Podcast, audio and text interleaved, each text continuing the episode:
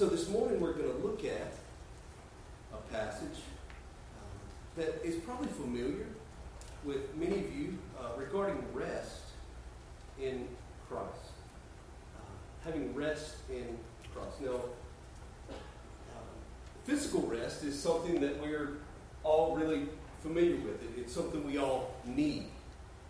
Um, you know, it, it's a good thing after a a day of, of working and, and, sweating and grinding and, and, pushing and pulling and lifting. And it's good to sit back in a recliner and, and just rest.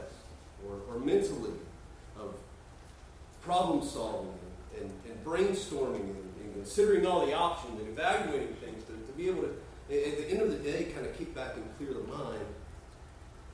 It's a, good thing. It's a needed, it's a necessary. But there's another type of rest that we all desperately need, and that is spiritual rest. Uh, th- this type of rest is actually much more important than, the physical rest we just mentioned. It's, uh, it's more satisfying than physical rest. It's, it's much more satisfying than a, than a nap or, or a week at the beach or something like that. It's, it, it lasts infinitely longer than physical rest. It's a good and a perfect rest that is only found in a relationship with Jesus. Now, there's some things we, we ask ourselves, we think about, and, and consider when we begin to talk about something like um, spiritual rest. That can be kind of a vague, hard to really abstract, hard to understand and, and to nail down. Um, but if we if we look at our text this morning in the context of it, um, we, we can definitely see here what spiritual unrest is, or, or, the lack of spiritual rest. And, and it, here we see it belongs to those who are convicted, who are burdened by their sin, those who are, there's an inner anguish, there's a turmoil going on in, in their minds and in their souls. Those who, who dwell on, they're, they're consumed by guilt and shame and, and wickedness. You know, it's, it's somebody that, that has, has looked into their, their own heart and they found how vile and corrupt and unclean it, it truly is. On the other hand, they know that on one hand. On the other hand, they know something of the glory of God and of His radiance and majesty and purity and perfection. They know the justice that God requires and the punishment that must be executed against those who are not pure, as He is pure, and those who are not holy, as He is holy. And so it's to know those two things and, and to have no answer for it there's no rest for the soul. And then you take it a step further. For those who, who know those things, they, they, they don't know any uh, cure for it. And so they do the only thing they know to do, and that is to work. They know the judgment of God, they know the justice, and, and, and so they begin to, to work to try to dig themselves out of this sinful hole that they're in. And the more they work, and the more they do, and the more they seek to obey the law, the more they find that they, they can't do enough to remove the sin and the wickedness from their soul. And so that they're spiritually weary. They're spiritually burdened and, and downcast and, and exasperated and exhausted. So that's, that's what it means to need spiritual rest. And so Jesus is going to speak in this passage to how to deal with that shame and that guilt. So let's look at this passage together. Please follow me, follow with me. Um, chapter 11, starting in verse 25. It says, At that time Jesus declared, I thank you, Father, Lord of heaven and earth, that you have hidden these things from the wise and understanding and revealed them to the little children. Yes, Father, for such was your gracious will. All things have been handed over to me by my Father, and no one knows the Son except the Father, and no one knows the Father except the Son, and anyone to whom the Son chooses to reveal him. Come to me, all who labor and are heavy laden, and I will give you rest. Take my yoke upon you and learn from me, for I am gentle and lowly and you will find rest for your souls. For my yoke is easy, and my burden is light. And so, as we look at these words of Jesus in this passage, we're going to see uh, three um, requirements, three, three things that must be present in order for us to find this true spiritual rest. Sorry. How about now? Good? All right. Um, so, three truths this morning. The first we're going to see is that of revelation. Revelation. We see it in uh, verses 25 to 27. And, and, it's found twice, it's found two times in, in those verses. And the first time it's seen is in this prayer that we see Jesus praying in, in the first couple of verses, in 25 and 26. And he, he thanks the Father there that these things have been hidden from the wise and understanding, and yet they've been revealed to little children. And again, we, we see that the, the way this is worded, what Jesus says here, these things in, in verse 25, what, what is that referring to? What are these things? And so we, we kind of go back to the previous section and look at uh, the words of Jesus there. And it says in verse 20 that, that there Jesus was denouncing or he was reprimanding these cities where he had done all of these miracles. He had taught, he had preached, he had um, done many signs, many, many wonders there among the people, and they, they had seen it and they had heard it, and yet they did not respond. They did not repent of their sin. And so these things of verse 25 that are revealed by God include an understanding of the need for repentance. Also, these things include uh, the ability to, to see the works of Jesus, to, to recognize him as, as Christ, that, that leads to saving faith in him, believe in him. Um, and, and Jesus says here these things have been hidden from the wise and understanding, and yet revealed to little children. The, the second instance of revealing that we have is found in the statement that Jesus makes in verse 27, where he says that the Son reveals the Father to those that he chooses. So, knowing the Father, having a relationship with him, that comes, comes no other way except that the Son reveals him to those that he chooses. So we see then that, that any spiritual rest that comes to a person must come first through a divine initiative. There's something that God must do to reveal himself and to reveal the truth of the gospel, the need for repentance to human beings.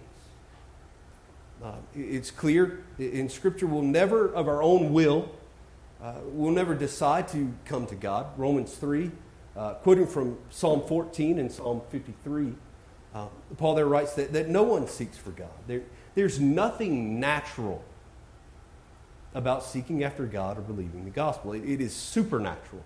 Um, and, and Paul writes in 1 Corinthians the natural person does not accept the things of the Spirit of God for they are folly to him, and he is not able to understand them because they are spiritually discerned. So, this, uh, th- this conviction of sin, this, this understanding of the need for repentance, uh, the recognition of who Jesus is, it, it must come through this divine intervention in the heart of a person. Jesus, uh, he speaks further about this later on in Matthew. In chapter 13, he's explaining to the disciples there why he speaks in parables, and, and this is what he says. Um, they come and they ask him why he does this, and he answers to them, To you it has been given to know the secrets of the kingdom of heaven, but to them it has not been given. Also, a little further in Matthew, when Peter makes his confession of who Jesus is, and he says, You are the Christ, the Son of the living God. And Jesus responds to him, Blessed are you, Simon Barjona, for flesh and blood has not revealed this to you, but my Father who is in heaven. So we see your God in his, his perfect will and for his own purposes, he, he sovereignly chooses to reveal himself to little children. And, and there's so much about this. Our, our finite human minds don't and, and cannot understand. But there's one thing that we do see in, in verse 26, and we see that this will of the Father is gracious. It's gracious. Here, meaning it's not earned. It's God's good pleasure to do so. It's, um, he doesn't owe this revelation of himself to anyone. And yet, in his grace, in his mercy, and his desire to save, he does. He reveals himself. And so we see that that's where this spiritual rest begins with, with this divine initiative of revelation of, of God to those whom he will. The second point uh, that we see this morning is recognition. Recognition. And, by this, I mean our recognition of our sinfulness.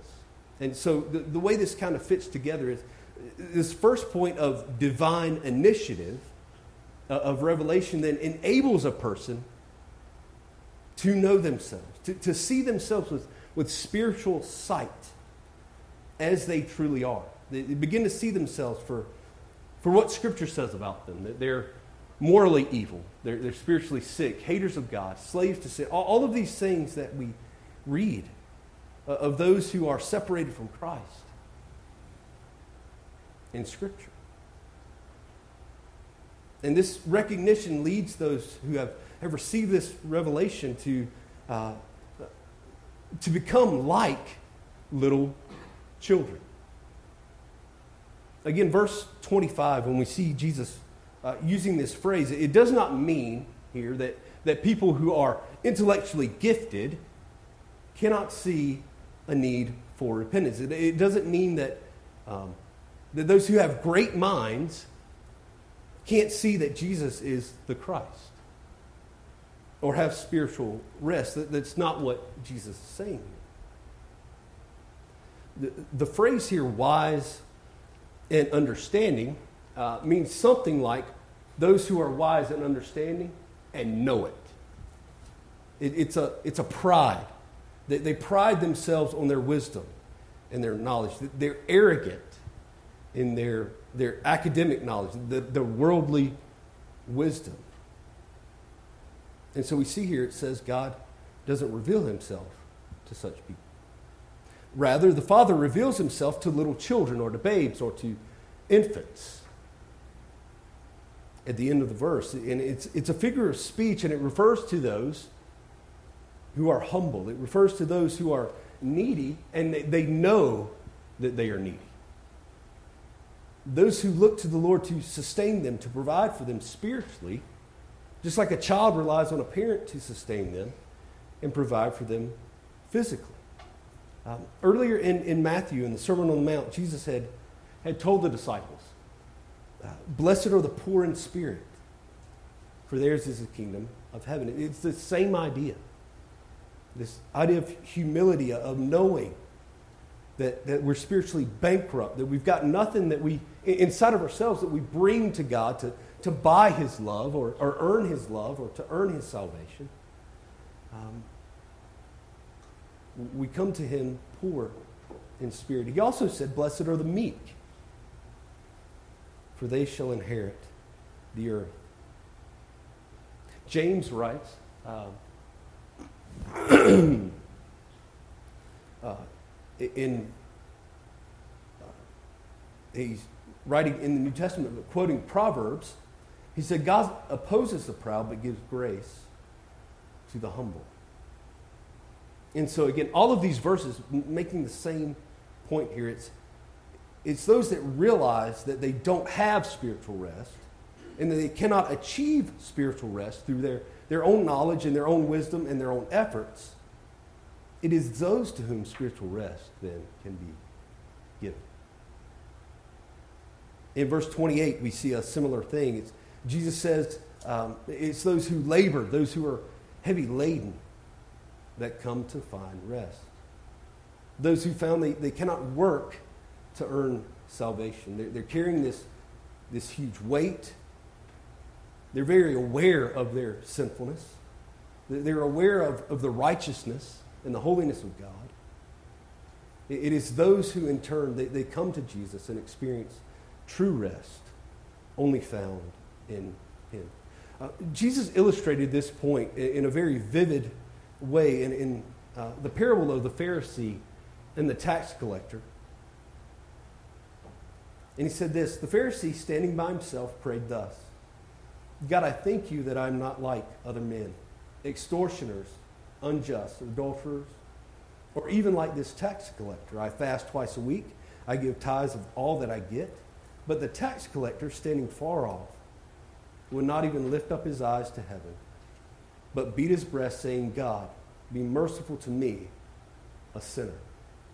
I tell you, this man went down to his house justified rather than the other. For everyone who exalts himself will be humbled, but the one who humbles himself will be exalted. And so we've seen this morning in this text, in order to experience this true spiritual rest that Jesus is talking about, there must be revelation from God. There must be recognition of sinfulness and need and, and lack of pride. And thirdly, this morning, what we see is it must be a response. There must be a response. And we see this in verses 29 and 30.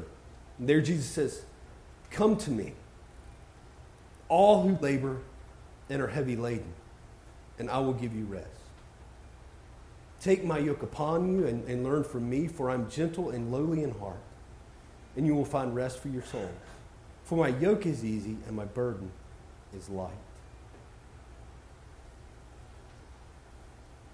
And it's so incredible how we see here in, this one short text, we saw first earlier, we saw that this very um, specific call and revelation to individuals that, that, that God uses um, to give them spiritual sight and, enable them to repent and believe. And here we see, at the end, we see this very general call of, of Jesus to all that are that labor and, and are heavy laden to come and to respond to this, this compassionate call that he makes. To all who are heavy laden with guilt and, and shame and sin.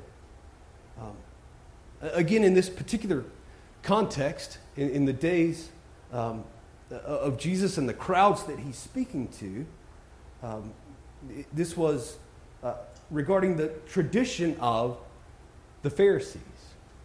Um, we see later in chapter 12 um, how they um, came and they got on Jesus and the disciples for um, violating their rules for the Sabbath.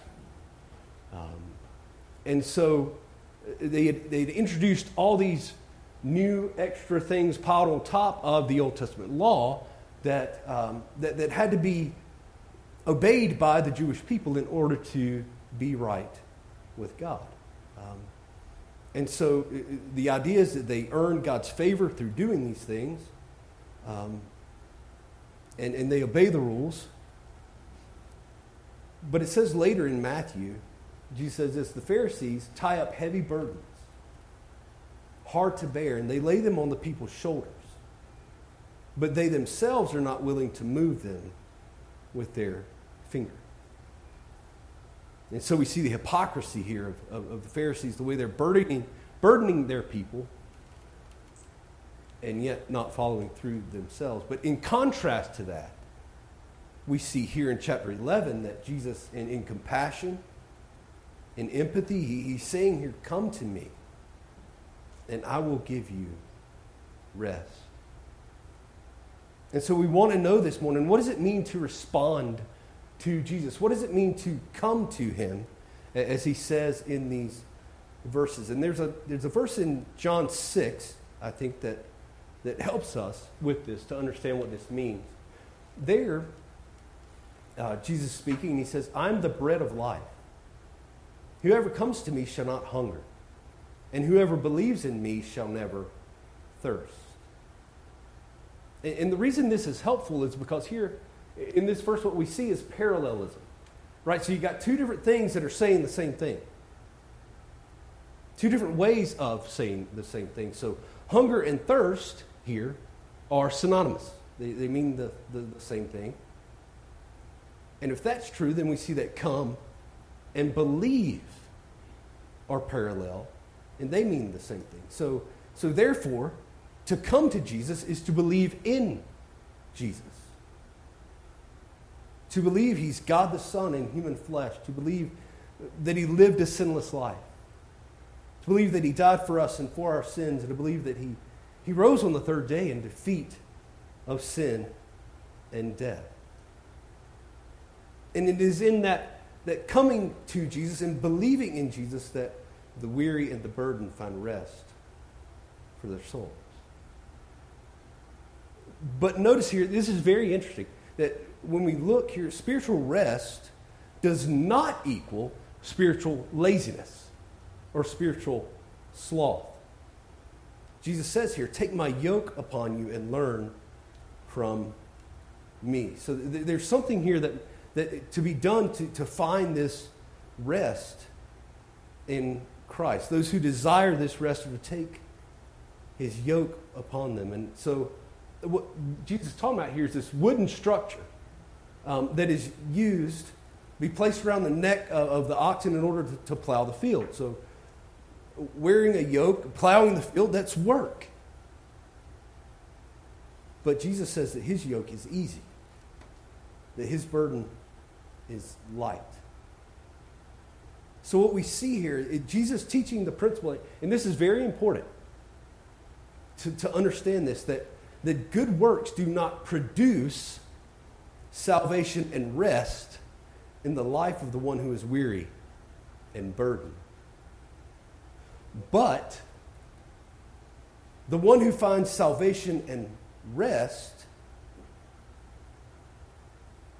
from being weary and burdened do produce good works. And yet, as 1 John says, these works are not burdensome. It's easy and light. Um, there's also in the imagery here of the yoke this element of submission. Right? The, the farmer owns the oxen. He uses the yoke to, to steer and to turn them wherever he wants them to go. And so it is with the one who comes to Jesus to, to find this spiritual rest. They totally submit to his lordship, to his ways, to his direction, to his leadership. And yet we know from Scripture that this is where the, the paradox is found that it is in this submission that true freedom and rest are found. And so we've, we've seen this morning, kind of looking at these verses and, and going through them, that, um, that again, true spiritual rest is found in, in revelation from God, recognition of sin, and response then to this call of Jesus to come to Him. And so, what I want to do now is look at uh, kind of an application of this. And so, first of all, there's application here for those who are non believers, those that, that have never experienced the, the kind of rest in Christ that this is talking about, for, for those whose hearts are, are just weighed down with the weight of, of guilt and shame and, and disobedience to God. Um, you know, maybe it's, it could be because of past poor decisions or, or mistakes that, that kind of haunt you in your mind, uh, times that you were, were selfish. And that selfishness led to disobedience and, and to what you knew to be true. And, and in turn, you, you did a lot of damage right, to, to yourself, to those around you. And so you carry that guilt day after day after day. Perhaps it, it, on the other hand, it's in not doing something that you should have done. Maybe because it was just more convenient to not get involved. And again, the, the memory of that and the knowledge of that is something that, that burdens you and weighs you down. When things are quiet and you, your mind isn't really occupied with, with your job or responsibilities or, or anything like that, it goes back to those instances and the wrong decisions and, and the weight of sin and disobedience to Christ.